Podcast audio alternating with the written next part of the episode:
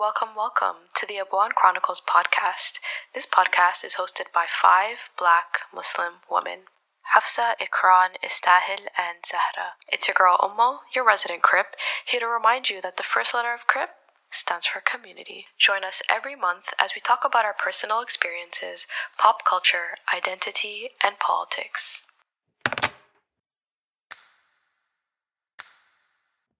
Hey everyone, welcome to season two of Abwaan Chronicles. Today we have everyone here, myself and Khair. Hafsa. Ikran here. This is Tahir. And it's your girl Sahra. And we were thinking we'd tell you guys a little bit of what we've been up to, along with talk about Ramadan goals. You know, Ramadan's coming up in a couple of days. And so we kind of wanted to give our input on sort of prepping for Ramadan, what, what we should be sort of uh, looking into before we start the month and all of that. But before we do, why does everybody kind of talk about what they've been up to? Because we've been gone for like, what, three months? Two months? I feel like it's been a while. Okay, two, four weeks. I think four times two, so that's eight weeks. I think we all decided we want to keep a regular like this, right? So, like, every year, if we continue for years on end, we take a two month break just to chill and relax. I know? mean, technically, we've only taken a break for about a month because we've started planning for this season, right? That's true. A month after our break. true. So, wallahi, it was technically it was only a month off. And shout out to Ikran for doing all the edits. I think all you guys should go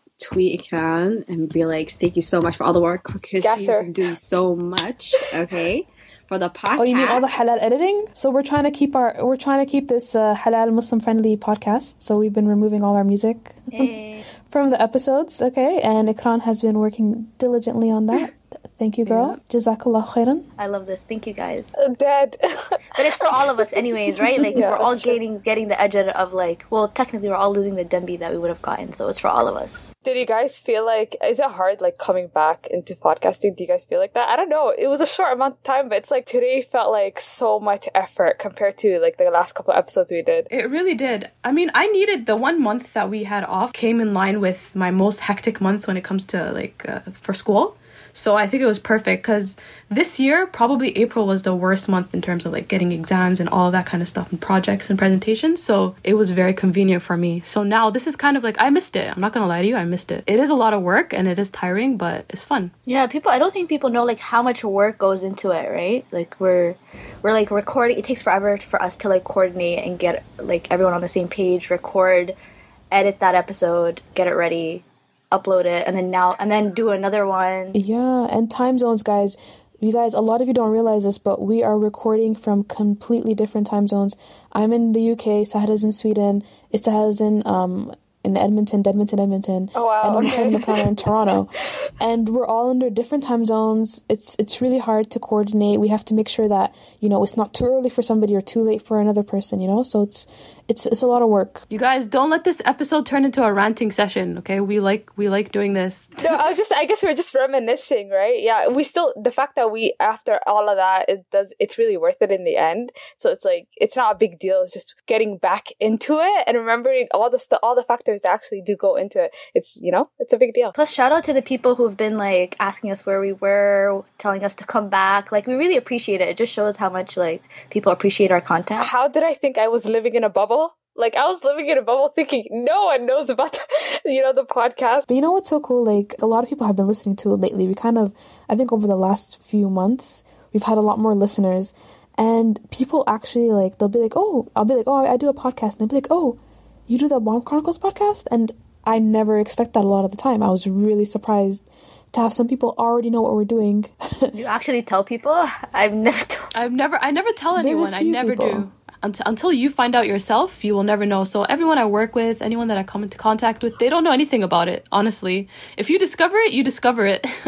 but otherwise, Yeah, but I'm pretty good because nobody knows our podcast here. So Sahra soon, soon. Yeah, don't worry, don't for worry. be ready because our circles are kind of tight, and we've already been we've been telling people already. So they're your, your whole family's bound to find find out sooner or later. Get ready. I wonder if is anyone else besides us living that double life We act like we live a double life when we're literally so out there with our, we're not anonymous. I don't know why we're acting like we think we're anonymous, but we're not. But I put in my bio. I, I've put in my like Twitter bio in my Insta Yeah, bio. but I feel like I legit pretend like Twitter is another world. The thing is, exactly, Twitter is another world, but like Inst- Hafsa took it to the next level by putting it on her Insta bio, to be honest, because when it's on your Insta bio, it's legit. Yeah, you know? yeah, yeah. No, Insta people, no, but Twitter, I pretend like it's like a different world. It's low key a different world, though. If anyone from Twitter walks up to me, I'll be like, "Who are you talking about? I don't know who that is." Yeah, exactly. I have very few people that I know in real life on Twitter.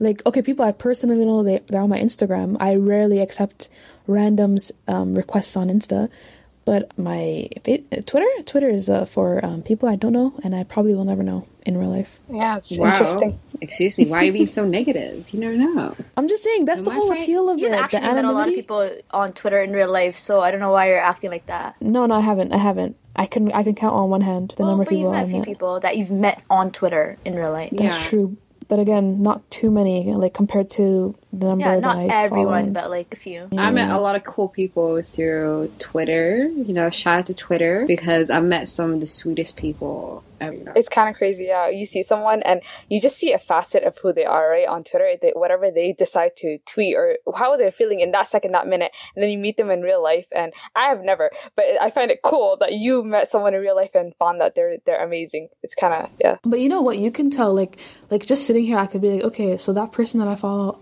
hmm, I'd like to meet them in real life, but that person not so much. Like, you can tell who would kind of be interesting IRL and who wouldn't. I don't know. I just that's maybe that's, That's just so me. true. Because on Instagram, it's super, super, it's superficial, right? So you'll see people, but you don't know who they really are. But on Twitter, people are, are you you can see people's personalities. I don't think so because I tweet BS. I feel like in a way they I tweet- they tweet show BS. I don't know what you're talking about. Instead, you barely tweet. You just retweet and quote tweet. Even when I quote tweet, listen. Even when I quote tweet, sometimes I don't mean what I'm tweeting. No, no, it comes from somewhere. Listen, unless you're like full on like professional troll, it comes from some. It really Yeah, comes from somewhere. true. So like you can kind of like I'm not gonna say that you'll know a person completely, but you will see a part of them in their Twitter profile or account As or opposed to. Instagram, where where people are just posting pics and they look like they're living the life, but you don't know who they are. You know. yeah, I guess that's for another episode though. So So you guys, um, we did ask everyone for when we were leaving. We are like, okay, guys, get send us your feedback. You know, tell us what you think. Tell us what you want us to work on. We got a couple of things like, oh, you know, work on your audio quality. And what else did we get? people couldn't tell who we were, our voices. yeah, we can't do anything about that, guys. We can't get a vocal transplant. If you see someone with a slight, like a little bit European, like Scandinavian dialect, that's me. Sahra, you just sound like a Somali fob from Toronto. You don't even sound European. I'm sorry. Okay, Hafsa. Okay. That- If you guys hear someone who's really trying to sound like they're from Toronto, that's Sahra. It's true though, Sahra. Sometimes you overdo the Toronto accent. It needs to stop. This is an intervention. Okay. No. Okay, It listen, first and to stop. foremost, okay. What you guys don't understand is Sahra is a Swedish Somali person with a Toronto accent. I don't It's have the a most bizarre. This is what happens when all you do is follow Toronto niggas on Twitter and Instagram. Wow, wait, I don't know. And YouTube. Hold up, uh, hold up. I don't follow any Toronto guy, okay? Sahra knows all of the Toronto rappers more than we do, and we live in Toronto. Alright, she can give us their addresses too. Listen, listen, listen, listen. There was a period of time where I was okay. I think if you to everybody that's listening, I think a couple years back, if you were watching Latoya's life, if you were watching Rochelle Clark, you would just know. And for our entertainment, then obviously you're very like You know what? Sahra probably knows TTC roots better than you and uh no, and- I don't know anything Mukhair and TTC. I don't know nothing about that. Bet okay? you anything. I don't know nothing about that. if Sahra came to Toronto, she'd be leading us around. Let's be Wow, real. wait, when when did this become like a bro she would Sahra sm- day? she, you know? she'll smell the air and be like, "Ah, I'm home. Listen, any need all you, all you guys who are listening to back me up, okay? I'm not. I want to be. bottom line, we understand that we all sound the same, but we can't do anything about it. It's just We don't sound the same. It's because Hafsa and Wakhay are siblings, okay? If you guys didn't know about this, they're sisters. That's true, but we don't tell. Okay, even me and Umo. Hey, eh, listen, even me and Umo. Come on, you can tell the difference between our voices. in real life you can even like I can distinguish between all of us obviously, but like sometimes I mix you guys up. But I feel like I I kind of understand where people are coming from because sometimes over the phone I can I can mistake one for the other. Is it because we have the same speech patterns? Like, you think at least, you know, if our voices are not, you know, different, then the way we speak should be different. Okay, with that kind of logic, then everybody from every country sounds the same. Like that doesn't even make sense. No, by speech patterns, I mean like the way we pause, the way we, you know, I don't know. That's just how I differentiate Oh, people sometimes. Do you think we rubbed off on each other that much? No, but I actually like. Is there actually anything we could do about it? Yes, Nothing. there's something we can do. This is what we're gonna do. Before every person talks, they have to announce themselves. Okay, Mukhair, why did you do that right now? Let's let, let's give that a test trial. Let's gi- let's give that a test trial. Is this like a flight? That's what I'm saying. So almost speaking right now. So, Stahil, I feel like I'm on a play. Like, Ikran, that's so funny. This is Umo. Like, why? Why is that funny, Ikran? Okay? How so? This sounds stupid. you guys, actually, this that would be the biggest troll joke that ever existed. Like, who would do that? Oh my god, guys! Somebody actually said to us a few weeks ago, um, you guys are called the Abwaan Chronicles, but you don't do episodes in Somali. Allah. That's a can, personal I attack. can do it. Sahra, you can't. sweet. I'm telling you right now, Yes. Sahra, you cannot. I said I, I said let's do it. Ikran barely. Ikran's gonna struggle. Okay, the rest No, of no, us are no. done. I no, no, no. I can do it, but it'll require a conscious effort. Before I used to be flawless and effortless, but now like It I actually have to think before I talk. Like, I've, I've only heard Ikran speak Somali. I've never heard the three of you guys speak Somali. I'll tell you why, Ikran, Istahil. I'll tell you why you've never heard uh, me or Omo speak Somali. Why? It's because whenever me and Omo speak Somali in the presence of these fools, we get attacked. Why? Because they sound so Canadian. Have it- No, no, no, no. It's not even that. It's not even that. Wallahi, it's sad. It's not even that. This is what's gonna happen. They're gonna be like, Gidad, ha ha ha ha ha. Taqad, ha ha ha ha. Oh, because of our oh dialect. That's true. That's true. I 'Cause swear No, but I know a lot of the dialect, so I'm okay with it. I'm not. I can't lie. I know most of It's like it. Reqoy. Yeah. dialect. Yeah. Yeah. The dialect is different. Sahra, we don't have a Canadian accent. Yes, you Calm do down. have a Canadian No, ac- accent. you haven't even heard me speak Somali. Stop. What is it? Yes, this? I've had. Yes. I've heard her. No. She'll say two words. Uh, Hubba will talk to her, and she'll just say two words to reduce the amount of time she has to speak. So, ha Hubba, and then that's it. My Somali is for me, and when I go to Somalia to talk to my ayaya, and that's it. No one else That's a hears lie, my Somali. actually. I was there when she spoke to her Arya. That did even happen. I think That did happen. for What are you talking about? We did, what are you saying? We spoke. But in one I have a question for you guys. You guys actually lived in Somalia for a bit, so Wagwan. I, I just want to understand, like how. Uh, A, it was only 14 months. Okay. That's a, a whole year, and uh, You're not helping our B? case. You're not helping. you made our it case. worse. You tried She made it worse. that time by saying it in months. B, when we went there. Okay, okay, okay. Saying months doesn't make it any less. She really tried it. She thought we It's like couldn't when people say, "Oh, my son is uh, 24 months. He's two. Stop. He's two. I said 14, okay? So it's, what do you want to say, a year and two months? Okay, but like people, because like you were in Somalia, right? And people only speak Somali. So how are you commu- like with your grandma? How are you communicating? How does that happen? In Somali, we spoke in Somali. We, oh my God, you're really Sign keeping language. this PG. Be honest, say it with your chest. We didn't talk for six months. Yeah. We Where you guys say a me? word. Okay, the first six months, I'm not gonna lie, we were learning Somali, so we didn't speak. But then towards the end, we did learn Somali and we started talking. So you guys were ilmaha dagolka. So what? Wait, was it a confidence thing? Because I feel like confidence, like people like commenting on what you're saying, really affects how well you can learn language. You know, Wallah, I don't that's know. It was just we were at home a lot, so We were at weren't home a lot. We And you guys were pretty just talking to each other. Exactly, and we're talking to our cousins, and they want to they want to learn English, so we talk to them in English, and then you know, we didn't. They, And then know, to be fair, to be fair, growing up, we were pretty brutal to each other. So like, if you mess up, we're that's it. We we all cry and crack jokes. But that's all how we learned Somali. We were dragged. That's dragged. true. But that, to be fair, like we started going to Quran Taksi like the last six months we were there, and that's when we started learning Somali. But to be well, to be honest, I learned more Somali when I was in the UAE than when I than what I learned while, while I was in Hargeisa. That sucks. The one thing people come come back with when they come from Somalia is speaking Somali. Mm, I'm not saying I'm shit. Whoa, whoa, whoa, whoa! Hold up, hold up, hold up. Listen, did you meet us before we went to Somalia? No. Mm, no, I if you had met us before and after, there were there was a huge difference. I could not put forget string a sentence together. Basic words were non-existent for us before we, we were struggling before Somalia. We were struggling to to understand Somali. Yikes, you Okay, guys. don't exaggerate. Don't exaggerate. Okay, okay? now you guys understand. After okay. Somalia, we understand and speak. That's an Why does upgrade why does. Ikran keep downplaying our Somali? That's what I want to know. No, but you're like you were level one and you became level three. No, go. Thank you. wow. Okay, if you guys okay. are claiming to be so good, why can we not do an episode in Somali? Because we're not that good. exactly, we know our strengths and Okay, weaknesses. now the people know. Although I am, I'm gonna be confident. Ikran and since Ikran and Sahra are so confident with their Somali, you I guys will do us. You guys will do an episode together. You gu- we'll let everyone decide on what the topic should be, and you guys prep. No, we can decide. We should decide what topic. Why they're so confident, but they're talking Somali at a grade four level. Like this is what pisses me off. Ikran, don't forget I know you. Okay, I've heard you speak Somali. Ikran knows conversational Somali, and that's it. You guys are actually, re- you guys really tried me, but. Yeah, Oh, I'll well, allow again, you this is your turn. Now it's your turn to get dragged. Okay, I already been dragged right now. You guys, you guys, don't get me started on Sahra's Somali. my Somali, it's like, do you know one thing? Okay, my Somali might not be the best, but everybody has been telling me that, you know, at least you try.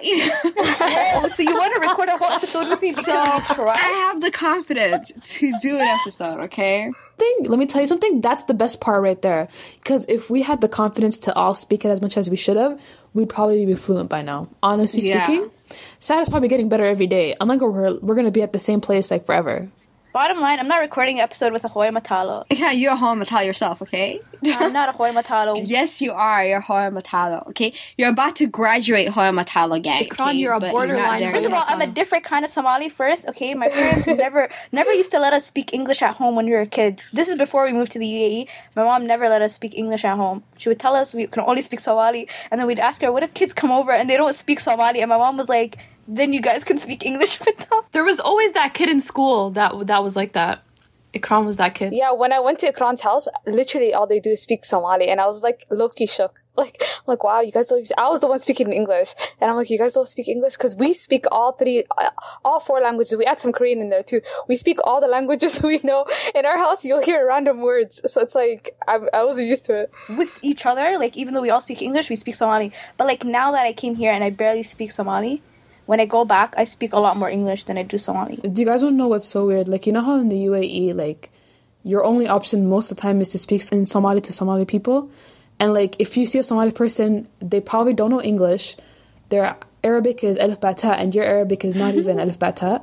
So you have to speak with them in Somali, right? Mm-hmm. And then we go to Can- we go back to Canada, and it's so weird because grown people are talking Somali to you. I'm sorry, English to you, and it's so weird. And they they expect you to speak English back, and when you say a word in Somali, they're shook. Like I when I say shook, I mean shook. You know what weirds me out even more is when they start speaking. First, you know, I want to speak in Somali because I haven't, I don't speak Somali that much, right? So it's like when I'm in an Uber or whatever and it's a Somali person, I want to speak Somali, right? And then they start speaking Somali and then they feel comfortable speaking to me in English. So they start speaking to me. I'm like, lost opportunity. There it goes. like every single time. Yeah, because the only reason I even learned Somali a lot in the UAE is because I had to speak Somali to other Somali people. Yeah, it's not a choice there. going to Canada, while I was in Canada, it was just so weird because they want you to talk in English. Not that they want you to, but they kind of expect you to, and you're put in a position where But the funniest thing happened to me, I was at Mac and I see like a Somali Habir. And then I'm trying like she's trying to swatch makeup. She's coming to me and she's she want to uh, she wants some help, and she speaks to me in Somali. I respond back in Somali, and then suddenly from nowhere she starts giving me a lecture about how we should know our people, how we should know our religion, how we should know our, our Somali language, and how it's so important to us. And I was like, damn, I'm giving a lecture. Why? In You spoke in Mac. Somali, Out of nowhere. but you spoke back in Somali to her. I right? spoke back in Somali, but she said like it's so important for you, youth in general, that y'all should speak. So Sahra, this means one of two things. Either A, she was like amazed by your Somali she was like, You need we need to all be like this. Or B, you were so shit that she was like, You need help. You would probably be. That was her do better. It's because people don't speak to No, each other. but then they Somali, I don't speak Somali to their kids, and then all of a sudden the kids wahi. It's supposed to come out of That's nowhere. the thing that gets me really mad is when they don't raise their kids like in Ikran's situation, her parents were right for what they did, right? But there's parents that allow their kids to speak in English. The whole house is speaking in English, and then later on, when you're older, they'll be like, "Oh, well, why didn't you? Why don't you speak Somali? Look at you at your grown age. You don't know how to speak your language. Blah blah blah." Well, it's kind of your fault. Like you should have you know, made made us speak in That is Somali that is we literally our household. That's exactly us. I was talking to mom about this the other day, and she was like, she remembers when we were really young, and one of her friends would always be like, "Oh, we we have to be really diligent about teaching our kids Somali at home, and only speaking Somali at home, and all that, and blah blah blah blah." And she would always go on about this, and my mom was like, "Yeah, you know, yeah." She wasn't really too you know hyped up about it. She was like, "Whatever." And now she's like, "Oh my god, I regret that so much because if I had been more strict on you guys when you were younger." Because she she always goes on about before you guys went to school we were only talking Somali at home and then you guys went to school you started learning English you came home and all that you guys were talking in was English and she didn't my mom didn't really my parents didn't really say you know only Somali at home so yeah Well, they took us in our case. They took us to Somalia, and then that kind of made up for it a bit. But there's people who just live in Canada their whole life and they don't know. A No, word. but you don't have to go to like your home country because like look at all the Arab people, the Pakistani people, the Indian people. They all speak their language. because their parents instill it in them. That's why. No, but also, you know, like I remember growing up, yeah, we'd speak English. Hoy would speak to us in Somali. So we'd understand Somali, but we didn't know how to return back, you know. We'd always, it was always a two way language, you know, conversation. And then when we went to obviously Dubai, and then we had all these people from Somalia, Hoy threw us to the wolves, and we'd get dragged every day. But basically, that's the only way I learned. we we were in Hargeisa. Like not even we weren't even Hargeisa yet. We were on the bus from Berbera to Hargeisa. And some guy tore into us and was like why don't you guys speak Somali? And by the way I was 15 Mukhair was 13 our other sister was 11 and he's going on and on about you should know your language. What's wrong with you? Blah blah blah, da, da. and in the end my dad just snapped and was like shut up. But he kept going on. Like that was the first our first experience there at the airport. And it's like ugh I don't know. It puts a lot on kids and at the same it's, it's kind of their fault kind of not their fault. It's whose fault whatever. It's a collective issue. But yeah what are you gonna do about it Yeah, when it's a kid, it's not your fault. And then when you get older, the whole confidence thing comes in, right? Because like now, now people who try speaking Somali, like people would be like, "Ugh, inta salaktaha." Is that how you're talking? Like, and then people like you don't want to talk if people are gonna constantly comment on what you say. It's harder to learn a language when you're older. When you're younger, you pick up things easily, right? So it's it's just ideal for you to learn it out of younger Not only age. that, it's the fact that you can't even say what you're thinking. Like you're literally bounded by the language, and so you're like, let me just speak in a language I can express myself in. But I think Somali is like such a difficult language to learn we get older. And the thing is, like, I don't understand how a lot of majority of people, Somali, the majority of the older Somali population, like bash so much on the younger, on the youth, on how we don't They just know can't our believe it. when we don't even have the resources. We don't have classes. We don't have after like afternoon school. We don't have stuff like that. And you know what really sucks? You know when we applaud people who are like, "Oh my God, mashallah, their Somali is so good," da da da da da. They're honestly speaking like a sixth grader, because our vocabulary is so poor. Like I was talking to, I was sitting with my grandmother, and my aunt the other day, and even my aunt, her vocabulary isn't so great in terms of like what you know, Redmino and like people that like spent their entire lives in Somalia, you know, because they went to schooling in of Somali and they finished all that. But she left Somalia when she was what, a t- younger than maybe early teens, so she never got that full of Somali language education as well. It's like an Eng- it's like right now, if I never studied English in school, and if I stopped studying English in like the fifth grade, where would my English be? You get what I'm saying? So it's it's the same idea, like generation by generation, it's just gonna get worse and worse. And next thing you know, all we're gonna be able to say is "How are you? I'm good." Like you know those stupid like phrase books that they use to learn. What if you don't know what a mosquito is called? like how you how you gonna walk around not knowing what a mosquito? Like basic things like that, you know? So, as you guys know, it's Ramadan soon, very soon. Hope y'all be catching up your your your uh, fasts, and with Ramadan coming so soon, we we want to talk about the Ramadan goals of 2018. Yeah. So, So is your Ramadan goals different from 2017? Yani? girl, I don't even remember my 2017 Ramadan goals. 2017 seems forever ago. Do you actually sit down and make goals? I actually never write down my Ramadan goals. I don't It's make- almost like a subconscious. Like, okay, so is that head right now? What are your typical Ramadan goals? What do you do? So when I okay, let's say today's the first day of Ramadan. First of all, my goal is to get used to the timings. That's the first the first three days I get used to like, okay, this is I, I can eat this much or whatever, my food portions and stuff. And then when it comes to Salah, um, when it comes to Taraweeh, realistically speaking, I know I can't go to every single Taraweeh. So I tell myself I'll go like every day I'll be like I'll go today I'll go today you know kind of thing.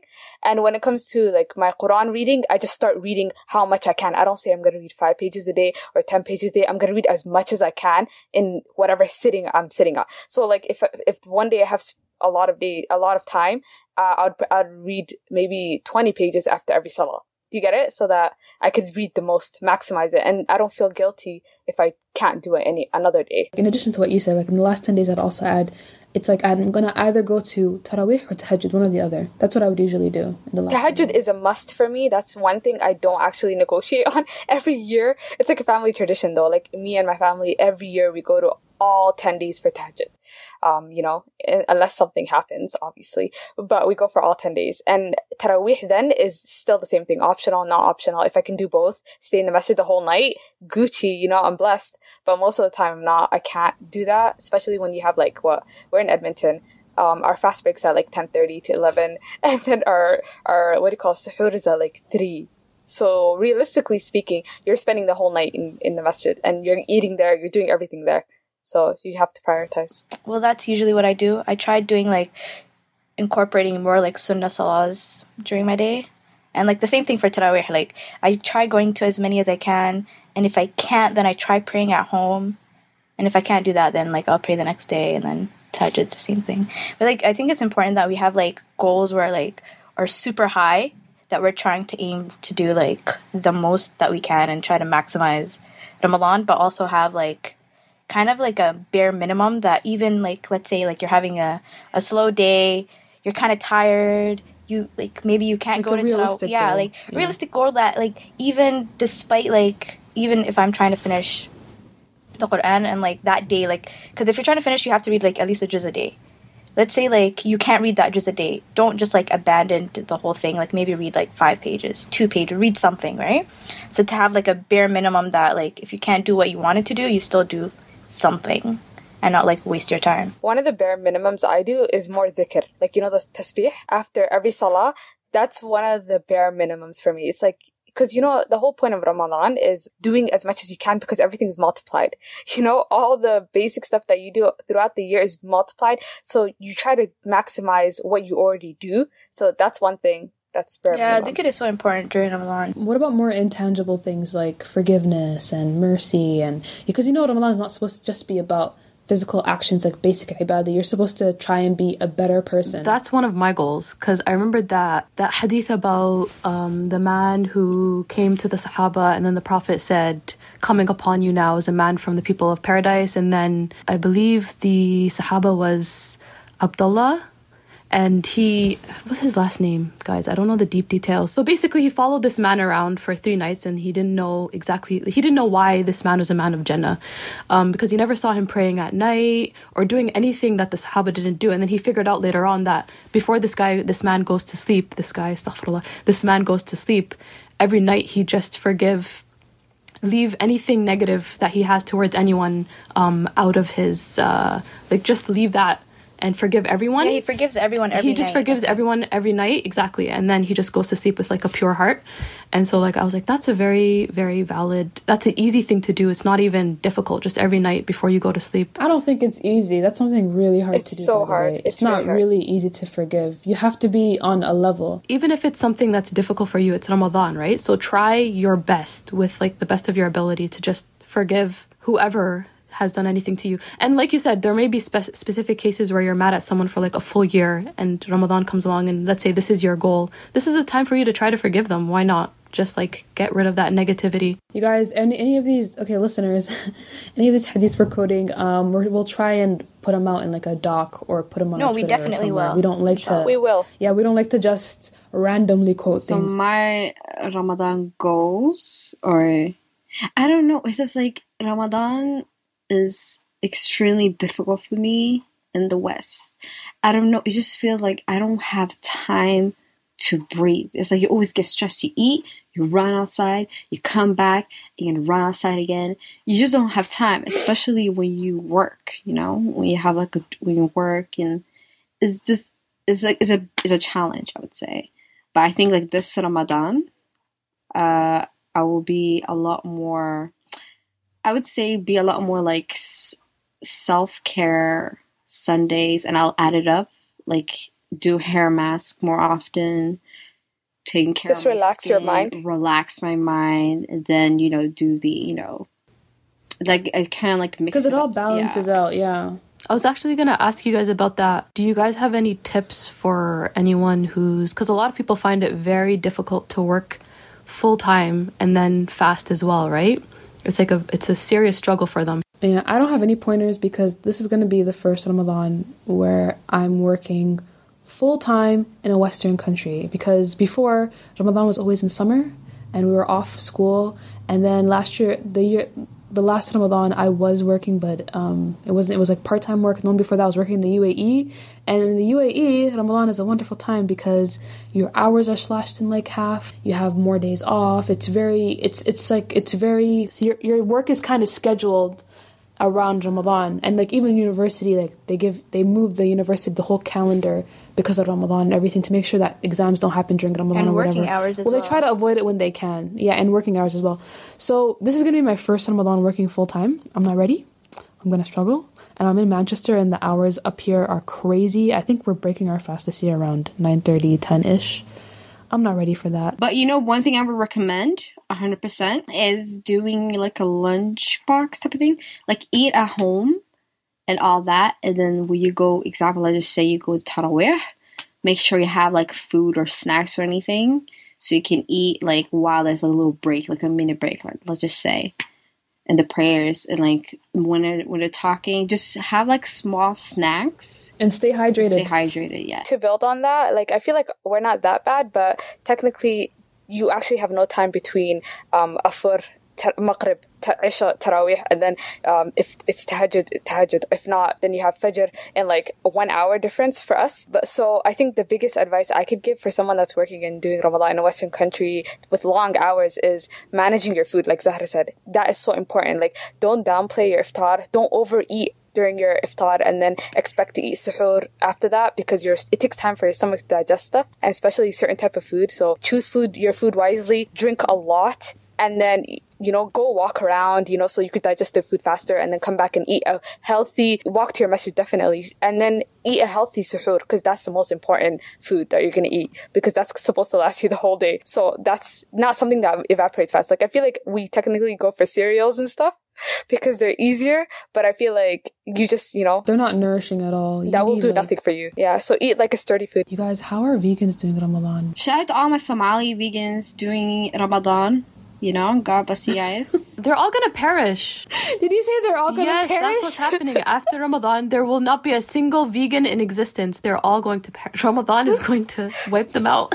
no. oh my god oh my goodness No, no, I care about vegans. Excuse me. Sahra, you know, you could, it's cool. You could, you could advocate for them, but I'm just, you know, sick and tired of seeing plant-based diets. being a vegan is an accomplishment because it's not easy being a vegan if you think about it. Hi, it's another diet. Okay, you're on a diet. Cool. Everyone's on a diet. Listen, if you're a vegan and you tell people you're a vegan, that's great. That's cool. I'm a vegan. I'm a, cool. Just don't push it. Just don't. Just don't try to make me feel guilty about not being a vegan. Just don't try and debate me as to why veganism is better or whatever. Let me live my best life, okay? I know what's good for me. Yeah. I know that that pack of chips isn't the best thing for me, but I'm still eating. Um, I know think chips are vegan. Of lamb. Stop. You're ruining chips for me. You're ruining chips for me. I actually like vegan chips. It's so good. Like, well, you know, thank you so much. Now we have more stuff to eat and restaurants, you know, for our, us halal people. So But thank vegan you. food is disgusting, guys. I had one experience. No, but that's like listen, listen. It's like saying right now if you say um all meat is disgusting because you think um camel is nasty. That's stupid. Like you can't just be like all vegan food is nasty. Like, you know, you can't go and buy Adam people vegan food and be like, I've had the best thing ever. There's a lot You know of good? Caribbean vegan food, by the way. Yeah, that's what I mean. Like exactly. Like how are you gonna like com- compare white people vegetarian food and Indian vegetarian food? Like I can cannot. live off Indian vegetarian you food. cannot Yeah, that's a good argument. compare. Yeah, it's it's just how you cook it. Like some people just don't know how to cook. That's it. Don't know how to season. There, one thing, there is a Somali girl that does Ramadan. She did Ramadan. There is like a hashtag, like Somali vegan Ramadan. I what it was, something like that. And they were posting there what they eat for a whole, you know, for the whole Ramadan. And she, one of the girls has a YouTube channel too, so I would highly recommend you guys check her out. If I find her, I would definitely post her up on the uh, thingy. But shout out to Mama Vegan. Shout out to uh, Max Hamburgera. We have like a chain food. Like it's like our Wendy's. She's just out here giving all these shout outs to vegan places. I, I'm just so confused right now. It's, yo, we have an infiltrator. we have, Listen, yo, they they sent one. my in. veganism is coming out. I'm not even a vegan, but I'm telling y'all. No, you guys listen. In the end of the day, live your healthiest life. Okay, do something based on your own body needs. So if veganism is something your body needs, go for it. Yeah. But it's not something that works for everyone. And don't cut out meat. Um, not knowing what that would do to you during Ramadan, especially such a crucial month as Ramadan. Okay, this is not the time to decide I want to be a vegan all of a sudden. Like at least train your body and prepare yourself before Ramadan so that you know what's good for you, you know what foods you like, you know what your body can handle. Don't decide the day before Ramadan that you're going to turn vegan. Yeah, not only that, like, you know, you need a lot of protein, and yes, vegetables and fruits give you protein, but you have to eat larger quantities. So if you have a short amount of time, you know, you can't, you don't have the time to eat all of that. Just do the math, yeah. So Lunchbox works really well. Bye, she's getting paid. she is, we have been infiltrated, okay? just, I had a really good vegan yogurt, you know, and I thought, you know Wow, what? it must have been nice. It My must have been didn't heavenly. because I'm lactose intolerant, and I still eat, you know, dairy and shit. But it's also important that like to maximize the little time that you have, maybe have like a smaller portion of afur and then a larger suhoor instead of the other way around. Also, what you eat for suhoor matters. So, like, there's this. I remember one Ramadan, I ate. It's like the special. Remind me of what it is. It's like this special kind of wheat. Um, what is it called? Somali?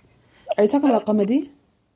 It's like instead of having baris, you have qamadi with, With like yogurt, and- exactly. So I used to eat that every single day, like consistently. And when I tell you, and I worked that Ramadan, so like I worked every single day. But I worked in the UAE, so the hours were short. But like up until that would sustain me up until two p.m. Like I would not feel hungry. I'd have energy. uh, Umm al-Khair, I used to eat sor. I ate sor for whole Ramadan for suhoor, and wallahi, it was my thing. I actually never left the day without eating it, and I was the most Yeah, energetic I'm the whole telling day. you, it really works. Musharia too. Wow, so so people are already barely eating and you're making them eat tasteless food at that for suhoor. Does it matter? What matters is that you'll have energy throughout the day. Who cares if it's tasteless? Isn't is mashari the same as ad- is adis, right? Mashari is adis. Porridge. porridge with milk and sugar and butter, and like you just like Butter? cook. I She adds butter. in mine. What is this Swedish? Butter immediately. Is this Swedish Just put butter musharia? and You can put butter in porridge. What do you guys? Yeah, that's normal. I was gonna say that's that. adi. game What's of wrong with that? I don't do that. It makes it all creamy and delicious. What the hell? Yes, that's true. It just Wow, I sucks. need to It try just sucks I don't like any of that stuff. I don't like sor. I don't like qamadi. I don't like. I don't like porridge. So what I would do. You don't like is, ambula? Um, I hate ambula. Um, what I would do instead was I would have things like eggs in the morning. Like I'd have like a couple of eggs, or I'd have something like fool or adis, or like a mara. Wow, I hate every single thing you just mentioned. I hate Okon and food and everything you Can you mentioned. guys I hate giving it. food recommendations? This none of what you guys said is appetizing to me. So what Ikran would Ikran would recommend you guys have an iced cappuccino for for some, I would. That's gonna keep you. That's sustain you. an iced cappuccino and one vegetable sambusa. Wow. Okay, I'm not gonna lie. I would never say. I would never say what I eat is healthy. But I'm just tired of hearing all this healthy stuff. I know I don't eat healthy foods. I agree because 90% of the time, I'm saying all this stuff right now, but 90% of the time, I'm eating the leftovers from iftar for suhoor. No, you guys, I get sick. I have to make fresh food for suhoor. I actually do get sick. Who has? I'll wake up 10, 10 minutes before Fajr and I'm gonna run. You know, microwave what? Just stuff it in my mouth and go. Have you guys ever tried uh, biri saad and ana and with sukar? sugar, with sugar. You have to add the sugar. Do you know what's good? You should. You know what you should try, Istahil? Try it with uh with instead of milk. Try it with yogurt.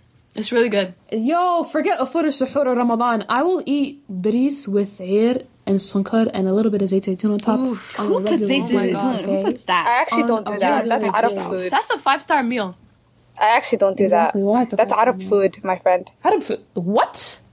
What kind of Biris nonsense? and yogurt is Arab food. Yeah. Like What are biris, talking about? actually karsa biris with flavor, and yogurt is Yeah. Arab food. Wait, wait. I'm talking about white biris, Quote me on but that. even regular biris, I put air on it. What is wrong with you guys? Air is the best thing that Somalis ever came up with ever. I don't even know what it Guys, is. remind me to never have afur with you guys or suhoor with you guys because all of these options are lullable.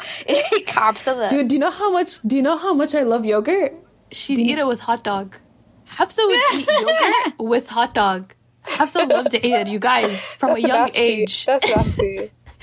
She would eat basta with Eid. White basta with ear. Basta with sununad with ear. Hot dog with ear.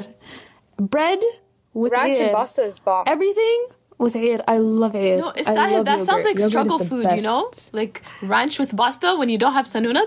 No, but ranch and pasta is elite level food. Mm, that's because you're sick. Ranch smells like rotten elite food. level. I'm gonna tell you this right now. Ranch is a Canadian thing, and ranch smells like rotten food. Like you know, food that went bad, it smells like that. Like well, whenever I put on my food, and whenever I put on leftovers, I'm like, yo, is this the leftovers bad or is this the ranch that I'm just smelling? Wallahi, I can't that's so deal with ranch. You know it's funny? I I continuously eat ranch, and every time I eat it, I'm like, why does every and I and we never buy it, so every time I eat it, it's at someone's house, right? So I'm like, why is it that every person's house I go to, their ranch is expired? Little did I know that's how That's the ranch flavor. tastes. That's the flavor. People actively go out to a store You guys and are actually ranch. disrespectful. At least choose Caesar, Right? Caesar dressing is better. Thousand Island dressing, Italian dressing, French dressing. Listen, I'm done this conversation. You guys can't appreciate the amazingness. You know, but the one thing I love for Ramadan is qara.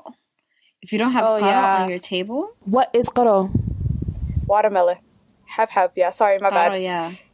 I don't know. I forgot what you guys so- call it. But qara Say is habhab. what What's we wrong call. with you? Who says qara? I've never heard qara in my life. Let's stick to English, Marka. Is it habhab Arabic? You guys, you guys, I actually cried. Habhab is not Arabic. Habhab is Amharic Oh, well, Amhari? Batiha is habhab in Arabic. Yeah, batiha. in Arabic. But Nobody says yeah. qara, so we Gucci, you know what I'm saying? It's fine. Let's stick to English. Shout out to our fellow. Uh, if there's any Ethiopians listening to this, you know, you guys, you guys can adopt Hafsa, you know. Sahra, stop with these shoutouts. If we're not getting paid for it, you're not giving a shout out. I'm shouting out everybody. Shout out to everybody. Shout out to my you know? auntie from the block. Shout out to the guy Shout at the out store. the other to day. all my Somalis. Shout out to all my Somalis who look racially ambiguous. Shout out to Shout Ura out to Eats. the s- Oh, north because you know she's racially or no ambiguous. side. She really is racially ambiguous. I'm not. I look 100% Somali. Like the moment you see No. me, you see Somalia Toso. Then okay? why is it that, That- Ethiopians come and try to creep at you, Eritreans come and try to like I never would have said Sahra is racially ambiguous until she mentioned the whole Eritrean thing, and I don't even get. That's not even racial. That's still East African. That's still. They all Horner, think so she's her. That doesn't count. When you say racially ambiguous, it means like she looks mixed race. She looks like she's Yes, from another that's what continent. She does. That's what racially ambiguous She means. does. Not she looks like uh, our neighboring racially country. ambiguous means you can pass as any race. Like we don't we just don't know where where you're from. That's So you it. think Like, I can can't pass for like your a face. Bengali? Yes, you can. Yes, you can. Yeah, No, I'm 100% Somali, guys. but Loki, we all can. Loki. Low key, Jokes. Very high key. low key. Jokes. A lot of Somalis could actually pass. yeah, for Bengalis pass for. Somalis too. Like it's like a win-win Yeah. Oh situation. my There's a lot of look Yeah. like this. Did I tell you about the time this girl came up to Mukhair and said, "You look black. Are you black Lebanese?" Wallahi. Do you know how many things I passed for in high school? I almost joined the Lebanese club. Like it was a joke at first, and they actually funny. thought I was Lebanese. You're a Lebanese. I'm actually That is a lie. thought I was Lebanese. Wallahi, they thought I was Lebanese. And then on- another time, they thought I was Iraqi. They're like, "Oh, you're from Basra, right? You're the black Iraqis." I'm like, "No, I'm not. I'm not black Iraqi." dead. Yo, but I was called Pakistani. Someone said I looked Pakistani. I was like, what? so what have you guys been confused at? Nothing. Sudanese, Somali. That's it. Sudanese, Somali, or Ethiopian. That's the furthest I've gone. No, I've gone I, Malaysian. I, nobody has ever called me. anything. What? Yeah, I've gone I can Malaysian see that. like twice. I can see How? that. I can see that. Wait, did they think you were? Wait, wait, wait. Did they think you were the Indian Malaysians? I don't know if Then they got okay. Indian Malaysian, Yemeni Malaysians, but they thought I was Malaysian. What? And then Bangladesh. Basically, all of us have lived in like a Muslim country at some point and came to a non-Muslim country. So Sahra kind of touched upon it before.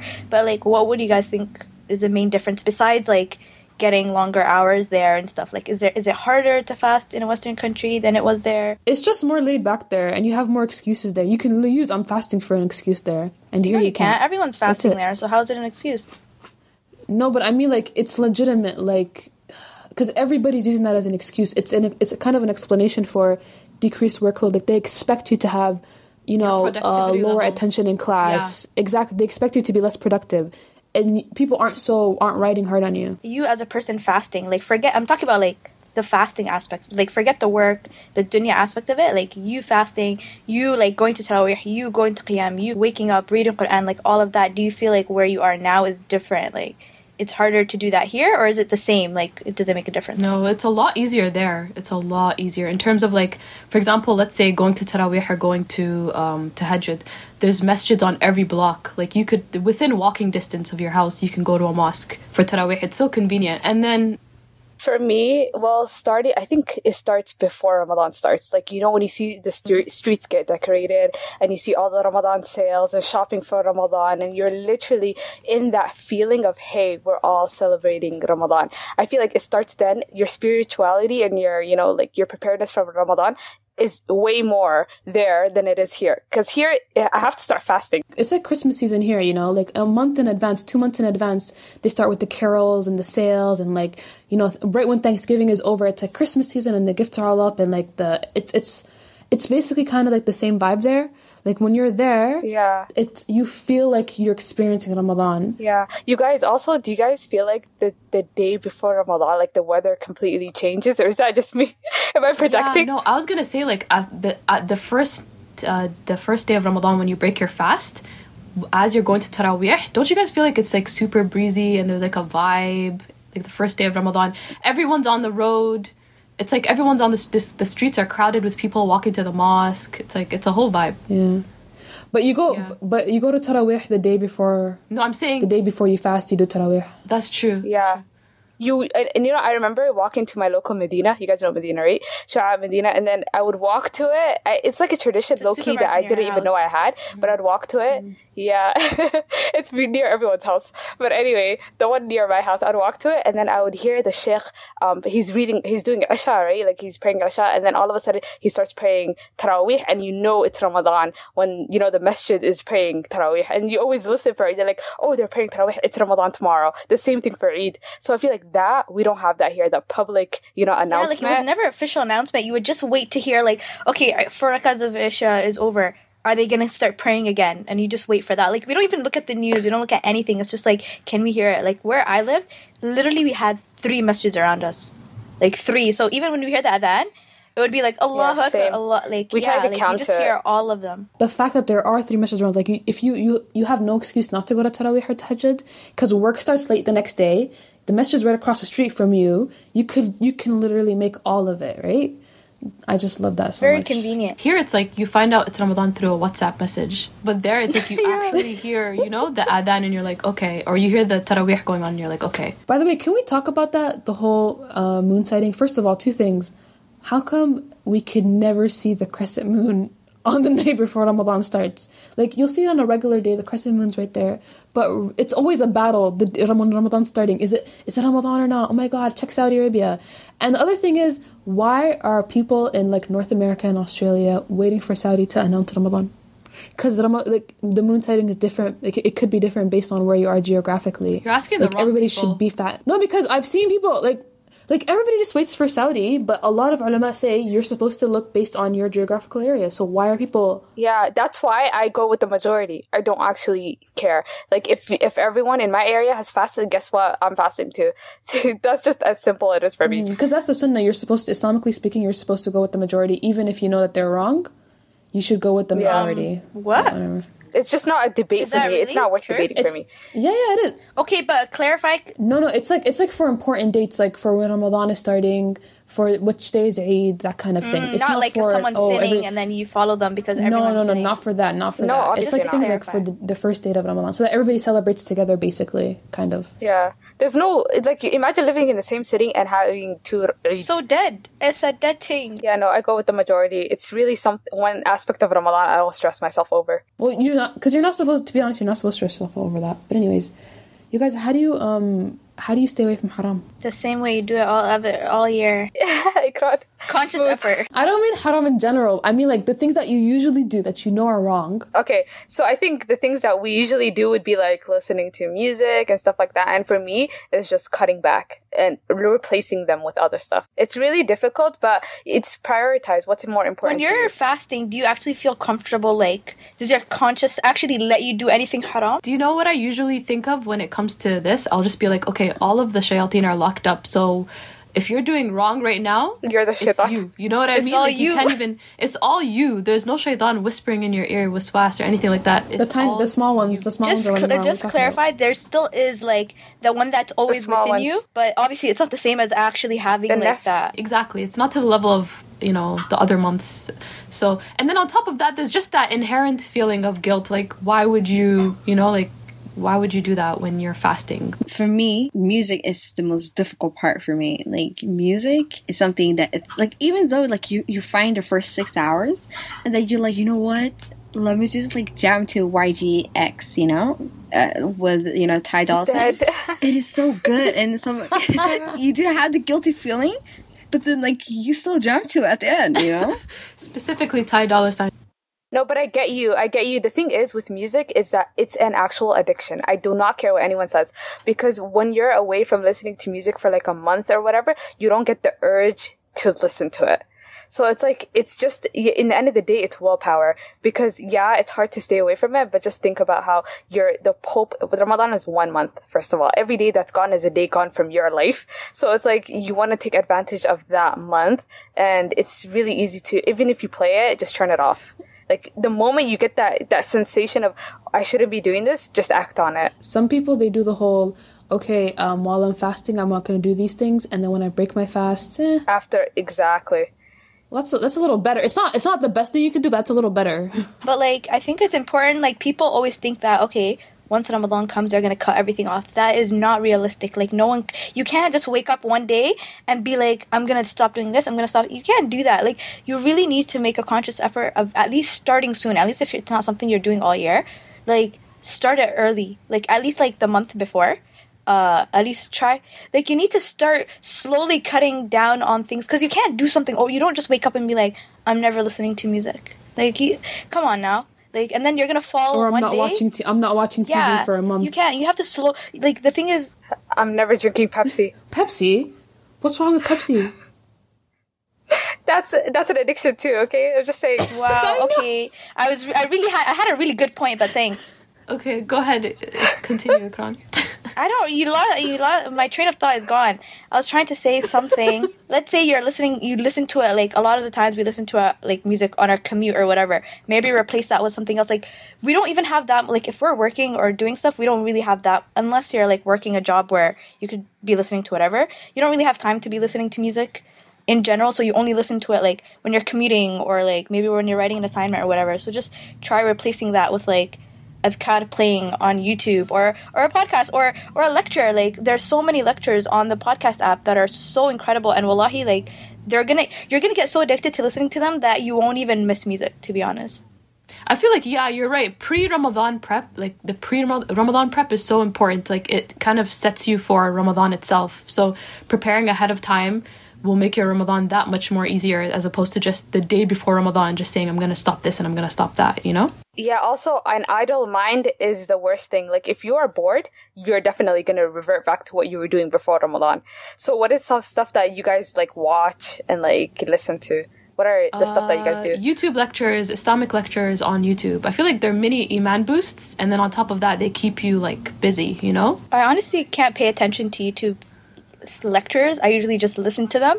it kind it kind of helps sometimes like for example if you're kind the kind of person who watches tv a lot to actually visually watch youtube videos i find that helps rather than just even if you have a short attention span you could just listen to like the shorter because like for example is that remind me i think it was called merciful servant they have like really short yeah they have really short mini um episodes on youtube like five minutes six minutes you guys know what happens too. Like in our house, this is what happens. Everyone comes back from work and school or whatever, but like four or five ish, right? So now we have another five hours until it's Maghrib. And then the food takes max two, three hours, okay? The three hours in between that time, everyone's literally dead. The first week especially, everyone's lying somewhere dead. And so what we do is just play Merciful Servant back to back, or we play Umar Suleiman or Mufti Menk or something. And it's like everyone's just lying there anywhere. So instead of watching music videos or watching other stuff or watching Netflix, we just watch those videos. But you know what else? Like Ramadan's a great time uh, for quality time. Like because you know during Ramadan you're staying away from social media, you're not watching TV, you're not listening to whatever you usually listen to. So inst- you don't have anything to do. So what I find a lot is I spend days like just sitting with the fam, chatting with Hoya, chatting with Abo, like just chilling, you know. So Um, whereas normally everybody would be locked in their room or whatever. So if I'm not dead, knocked out, waiting for iftar, I'll just be sitting and chilling with the fam and chatting Yeah, that's that's Or it's bonding. the It's perfect food. memory. or making the That's food, the worst part, making the food. cooking the food during Ramadan. I'm just saying that not everybody has the uh, the ability to be with their family, the luxury to be with their family during Ramadan, mm-hmm. and then you Can't know, relate. I'm alone in this horrible city. It's the Gang, gang gang, gang. can't relate. I think like Ramadan is different when you're with your family and when you're not with your family. Yeah, I spent one Ramadan without my family. It was death. Okay, Sahel, like we're currently living it. Thank you for reminding me. I'm us. actually so sorry. I'm so sorry. I think social media is difficult though to stop using, especially during Ramadan. so, are you guys gonna? What are you guys gonna do this Ramadan? Are you guys gonna delete your social media apps? Are you guys just gonna cut back? I want to. I'm probably gonna do it because honestly, I wanna keep my whole mental space. I'm isolating myself because I want to keep my mental space in Ramadan, and so I would. I want to avoid like every social commentary. I don't want to know about anything that's happening in the world. I'm going incognito. But that's just because I personally am someone who focuses too much on You know, Istahil, you actually have the luxury of doing that because I don't think I could do that because I'm alone in a country in a city all by myself. So social media, def- you're different. Yeah, social media is something that basically connects me with my family and friends. You could keep your WhatsApp and delete everything else. I don't know what you're talking about. I don't talk to people on WhatsApp. She wants that fake I need that fake environment where it feels like people are next to me when in reality they're oceans away. that you're not alone. Stop. That is It's really so depressing, sad. actually. Oh you my wouldn't God, you wouldn't you not not? feel lonely. No, I think I've tried doing that a couple of Ramadans. Like, I thought I could just delete my, you know, back when Facebook used to be popping, like, I would think I could just deactivate and be gone. And then, like, a week in, I'd be back. I feel like those dramatic moves, just for me at least, they don't work. I think something that works is turning off the notifications because then you're not going to check it. For me, I'm not leaving it because it's a waste of time. I'm just leaving it because I want to be in a different, you know, mental state. I want to be in the state of ibadah and, you know, just focusing on the akhirah. And if I'm on social media, I'm every little thing that happens, I'm like, oh my god, that happened. I can't believe it, you know? I don't want to react. That makes It's sense. more of that. But I I think mean, it's like I don't I've seen- tweet a lot, so it's just, it's just like I already know what I'm going to do anyways. It's more like oh, I always skim through the tweets and whatever happened and stuff like that. And hmm. I guess it just depends on what you're more hmm. interested in on the social Yeah. media, like if it affects you. I feel like there's some apps that bring kind of no good to you that you could definitely delete. Um, like what? I mean, there's some things that are Twitter? easier to do. Well, you know who you follow. Like You know the who you following, follow. you can always Snapchat? like mute the person, all that. Snapchat, I don't No. think so. But if anything, I would say I feel like if you if you're worried, for example, your case, Hafsa, if you want to know what's going on, you want to be in the atmosphere. Da da da. it's not about knowing what's going on. Get First your of little all, Facebook open. Excuse Who me. the hell See uses what How- everybody's updating I'm and a delete middle-aged person when else. I'm still using Facebook. What How is wrong old did you think you were? Excuse me? Who said that? The thing is, I feel sorry for everyone who messages me on Facebook. Wait, what did Sahra say? She said you are. Where's the lie? What? Where is the lie? Disrespect. What? I didn't say nothing. Excuse me. Why are you What? always adding Sahra? Anyway, Don't involve me it's that. not that I'm I'm trying to. What did you say? I was trying to be. Listen, the only reason I have social media is just to stay in touch with people. Because I'm not the kind of I'm not a DM person. I'm not a calling person. And you Yeah, know okay. me, like just oh you know nice dress. Oh oh my god that's so cute. That food looks great. That's just my way of staying in touch with people. That's why I have my Snapchat and my Insta and all that stuff. Like it's it's a way to stay connected. Facebook, I'm sorry, I can't use Facebook anymore. It's just it's a rinse thing. And Twitter is a place where I have fun. So of, of all those places for me to like try and be like I need to stay away, it would be Twitter more than anything else. So honestly, it's, Hafsa, on that note, do you think it's important who you surround yourself with during Ramadan? So like certain people like have a follow have a more. tarawih gang. Have a group of people that you always go to tarawih mm. with, and then it becomes like a routine. That's so Oh my God, awesome. that'd That's actually actually fantastic. That's what we If I could find one do, person, I I'd be lucky. during Ramadan. Yeah, exactly. Or even somebody to not just Tarawih, somebody to even breaking your fast with people. Like the Ramadan isn't just about alone, actions yeah. of um oh you know fasting and praying and whatever. It's about it's also the sense of community. So find your own little community. Find people to do these things with if you're on your own. Like me and Sahra are or Connor. Just find people to like you know If you're in Manchester, say holla at Hafsa. you know what know? um if I don't know you don't holler at me because I get creeped out. But anyways, just saying. just saying. Um, but you know, just find somebody to do all that stuff with because at the end of the day, it's about community. It's not just about you being an individualistic person. And Islam is largely a religion based on community. It's a it's a more of a communal thing, anyways. Exactly the whole ummah. Oh, so and Ramadan is Yeah, part of that. It's like it's not easy doing it on your own. Mm. Like you're not. I feel like you're more productive when you have people who are encouraging you. So That's it's like so- everything in life. It's That's so important everything to in be life. That's why we have study Who you surround yourself yeah, that's with. everything in life. That's Yeah. Yeah, One but of I'm the saying most especially in Ramadan, it's so important to be careful who you surround yourself with. Like, are you gonna be around that one person who never prays and you chill with them during Ramadan, or are you gonna go with the person who drags you to Salah and tells you when the adhan comes on and tell, takes you to the prayer room? You know, you have to make. Feel free to drag the other drag friends the other in. friend a lot too. about teamwork. But you know, yeah, yeah, for sure. One of the most depressing things in the world is just sitting down and having iftar alone. And just like, I remember one summer, I was outside of the UAE and I was uh, by myself. And legit, it was like, and it was a Gala country too. And it's like you grab food, you sit down, the iftar, the the adhan comes down, it comes on, and you just sit there and eat your food alone. And it's like it's depressing. So if you have like, well Oh my god. Oh, Al. I just remembered it's the same year we both went. It was so bad. It was like you grab your little pizza, you sit down, you wait for the adhan to come on, you're in your room, lonely. I had a completely different experience. All the Muslim people came up to me and they're like, "Hey, we know you're the new intern. Um, we're having Ramadan parties." I went to like three, four different Ramadan parties. Even Gala people were holding Ramadan Oh parties my God, for you know us. something else I miss about um the UAE is I remember when I was working and I'd do like shifts where I'd work like twenty four hours or twelve hours in the hospital. Like um, a lot of the hospital staff would break our fast together. So like we'd all like clear out a, a room and we'd all have like iftar together and it was so bomb. That's one thing I really do miss about the UAE. That was bomb at work, anyways. Well, the thing is, if you're alone, you really will isolate yourself. Like th- doing this Ramadan by myself, but then you know, when like you said, when you remember that Ramadan is a community event kind of thing, it's so much easier. Like we have Muslim neighbors that we never speak to. It's so bad of us, but every Ramadan we always just walk up to them and give them iftar food and whatever. And it's like you know, because it's a community thing. It's like they're going through Ramadan, we're going through Ramadan, we're all you know enjoying it together. So I guess it's an excuse for you guys to reach out to people. Just look for Muslim people. Exactly. If you see someone that's alone, go, invite them to a Ramadan. The best thing in the world is like Ramadan uh, gatherings. I feel like they're the best. It's too. There's not enough time to do it. I wanted to do one last year, but there's no time. But like, it's like that means that they. It's like there's no time in the sense of you come and you eat. There's nothing like you know. Usually in the UAE, whatever, you chill and have fun, and then like then have like a have a event where it's not an event but invite like two three four of your friends eat if uh, iftar together like we used to do we eat iftar together then we'd go pray together and so you do the regular thing that you're doing but oh with gosh, more guys, people I'm suddenly feeling very nostalgic. I'm so sad. I'm gonna be. I'm only gonna be here for two weeks, so Alhamdulillah, I'm not even gonna complain. I'm catching flights, not feelings. Dude, Wallahi, I don't know what she's talking about. Legit. She's Aslan, she's at our house 90% of the time. Why is Ikran talking? I feel sorry for Hafsa Hafsa don't you live alone now or do you, you live with people invite people over to your house now is the perfect time to host just use that as excuse Oh my gosh, or Hamza, remember when you used to come over when you worked at Kuwaiti? yeah. Our house literally was like the pit stop for Kuwaiti hospital interns. It wasn't just me. It was anybody who worked in that hospital would go to Ikran's house for iftar when they were working. Good times. everyone has done But you guys listen. Uh, you guys listen. Forget about like okay, don't forget about it. Like keep everything in mind.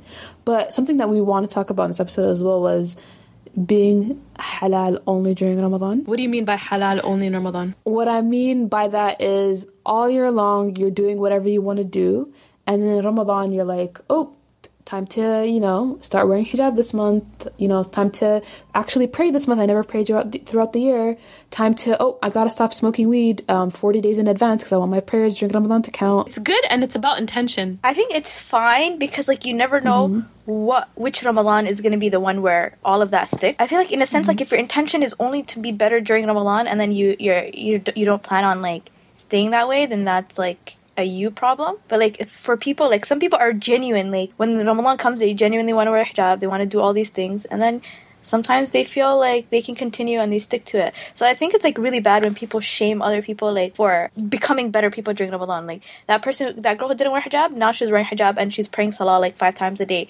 Why should other people comment on that? Is that you? Mind your own business. People love to shame other people for being better Muslims, even if it's during Ramadan. Why do you care? I don't know. Like, there's actually, it's a win win. Regardless, it's a win. Whether you end up staying that way or whether you do it for one month, that's one month, the most beneficial monthly, and that's one month extra. So, regardless, Yeah, that could be that person's last Ramadan. Yeah, throughout the year they were they were doing they're sinning and then that's their last Ramadan and you know they go to Jannah because of that one Ramadan. They're like, let me fix up for this Ramadan. it reminds me of the hadith where the guy, he lived his whole life sinning, and then when he was an arm's length away from hell, his book flipped on him and he went into Jannah. never know. So, it's like, that could be that person. So like why do I feel like I don't know maybe if Twitter is just a toxic social media platform that people like It's not just Twitter. It's not just Twitter, it's real life, too. It's everywhere. the thing is it's like h- what if that person chooses what if that person thinks okay yeah that person's right I'm not going to be fake I'm not going to do any of that stuff now and then now their whole I think Ramadan it's is more like it's like all this whole year the person the, the person's been doing what I wanted to do this entire year, and then they still can just come into Ramadan and just fast. I, mean, I think maybe stuff like that. I don't know. I think it's just person to per. uh, It just depends on the person and how they think. what position are you speaking from? Like, what position are you speaking from? No, the pers- people who are commenting on it, they're probably thinking like this person will be wilding out this entire year. I also I also wanted to wild out, but I can't. Oh my god, my- what? then That's exactly what I was gonna say. I'm thinking it comes from a place of jealousy because it reminds me a lot of people who go like, "Oh, oh my God, that revert," that are jealous of reverts because they're like, that revert their whole life they're partying, and then right before they're about to die, um, they became Muslim and everything's erased. Ugh. The, but I think it's not that. are It's you more like they. serious? There's this- the whole feeling of like you can. They they've No. done what they want to Toba, do. like, yeah. Like they want to go party. They want to go. To You've been living life that. and I've been slaving away, and now you want to switch up. and then now they're doing like the Ramadan thing, and then they're on the same page as you. So what? think maybe that's- Envy is a dangerous thing. subhanallah I think that's such a toxic way of thinking Wallahi. You're gonna go to the grave That's so yourself. toxic. I don't understand. Why wouldn't you be happy for that? Like, I feel like the first thing that would come to my mind would be like being happy that that this person's like doing better instead of thinking of what they've been doing all year. Like, Yeah, let's stop shaming people for becoming better Muslims. Yeah, because you know, if you think about it, you could be driving exactly. You could be driving this person away. Like maybe their iman is not that strong, and you're driving them away from uh, having a productive Ramadan, from your toxic, uh, from the toxic vibes that you're giving. You know what I mean? So I feel like you really, and then you get the dembi for that. Yeah. that's true. And we also have to look at it from the other point where people wait till Ramadan to change. So everyone's like, I'm gonna do this, I'm gonna be better, I'm gonna like, people who like, th- that also is not correct. A good way of, like, it's, we're trying to like find the balance for both. Like, other people shouldn't shame them, but it's also important, like, you to look after yourself. Like, if you're the type of person who's like, oh, well, okay, so I wanted to pray, I'll wait till Ramadan to pray. Uh, I wanted to like do this, but like, I'll, I want to give sadaqah, I'll wait till, Ram-" like, that, like, I'm not saying judge not other people who do that, but I'm saying think about yourself. Like you, sh- the month before Ramadan is the month where most of the people pass away. Like a lot of people, like how do you know you're gonna make it to Ramadan? That's a bottom line. It's like I don't know what game you're trying to play, but Ilahi is the best of planners. So Yeah. you know you should know from if you shouldn't. You know it's it's a dangerous game to play. That's all I'm saying. Bottom line is don't judge other people. Just judge yourself. Like you, if you're someone who's saying I'm gonna change it in Ramadan, don't do that. But also don't look at the other person who says they're gonna change it in Ramadan. If you're a person who's struggling with prayer and all that, and you, Alhamdulillah, inshallah, you'll do Ramadan. Try to at least do a couple prayers a day. Like you don't have to do all the prayers. At least do a couple of them after, and then try to build a habit. You know, obviously, automatically you won't be sticking to, you know, five days a week, five days, five days, five prayers a day. They say like 21 days to make a habit, right? So just I don't know if there's truth in that. I've tried that. like you tried it. well, 21. I don't think it's true. I don't, I, it doesn't work for me. The thing is, in the end of the day, you if you try your best, Ilahi knows what's in your heart. We are all looking from the outside. We are we're looking from the outside. Be like, oh, you know, this is imperfect. Where you know, from where are we judging? Because we don't know what's in your heart. That could be your best, and your best is the same as my best. So Yeah, and don't feel ashamed or weirded out to ask questions, you know, and all that. Like, hopefully, you find like a good group of people that you can, like, example, praying properly, you know, just ask people and like ask people that you trust, obviously, or, Yeah. or people that you think are, you know, that's one thing. great Don't ever be ashamed to learn more knowledge. Like actually, don't be ashamed. Always ask questions. and remove yourself from uh an environment where that prevents you from like progressing in Ramadan. So like be around people that will help you and then it'll be easier for you in general. Yes, we're not perfect, by the way. No, no, no. of Speaking from experience, actually. Don't, we're all still in the struggle. Okay. We're in no way perfect at all. Well, I have to stuff, the goals and stuff we said, or stuff we're trying to do. yes, and get a journal. By the way, you know I might sound like hippy dippy at this point, but get a journal and write down like your entire day, whatever if you can do the entire day, or like at least get the days you're praying, and at the end of each day you like you know tick it off. During Ramadan, like get a journal for Ramadan 2018. Write that write down the prayers you plan to pray and like you know the sunnah and then tarawih and then you're gonna plan out and then just tick it off whenever you're done and then at the end of the ramadan you can just reflect on it and then give yourself like you know a little bit of self-criticism on what you can improve and implement it on you know Yeah, but I feel like um, one thing to remember is that if you don't end up doing what you planned on doing, it's fine. It's 100% fine. Yeah, like, 100%. There's Yeah. nothing wrong with that. You need to set realistic expectations for yourself. Like, okay, um, I hope to pray 30 days of Tarawih, but I'm okay with 10, you know, kind of thing. You know, you should be realistic. Yeah. Don't have like high goals and then when Crush. you like start failing, just quit the whole thing and abort mission, you know? Like, oh, let's say you had 30, you missed one day, and now you're like, okay, well, I will, I'll, I'll only have 29 days. That's not 30. Bye. I'm not praying anymore. Yeah. That's like it's really hard for like type A personalities because like once they figure out that they don't think they could finish what they set, it's just that's it. They give up. Okay, everyone. So eat healthy, set realistic expectations for yourself. We're all going through the same struggle. Reach out to your communities, and there's amazing Ramadan events that happen all no matter what city you're in. Um, so you know, use that time to socialize with people. Probably you'll meet amazing people. That's how I meet most people. So what else do you guys want to add? Spend time with your family if you're privileged enough to be with them. and you know enjoy this ramadan. Don't be stressed out. I would say if you can meal prep meal prep. If you can't don't worry. Just make sure you do like lunch boxes to the masjid. If you're planning to pray tarawih. And just take care of yourself. Take care of your body.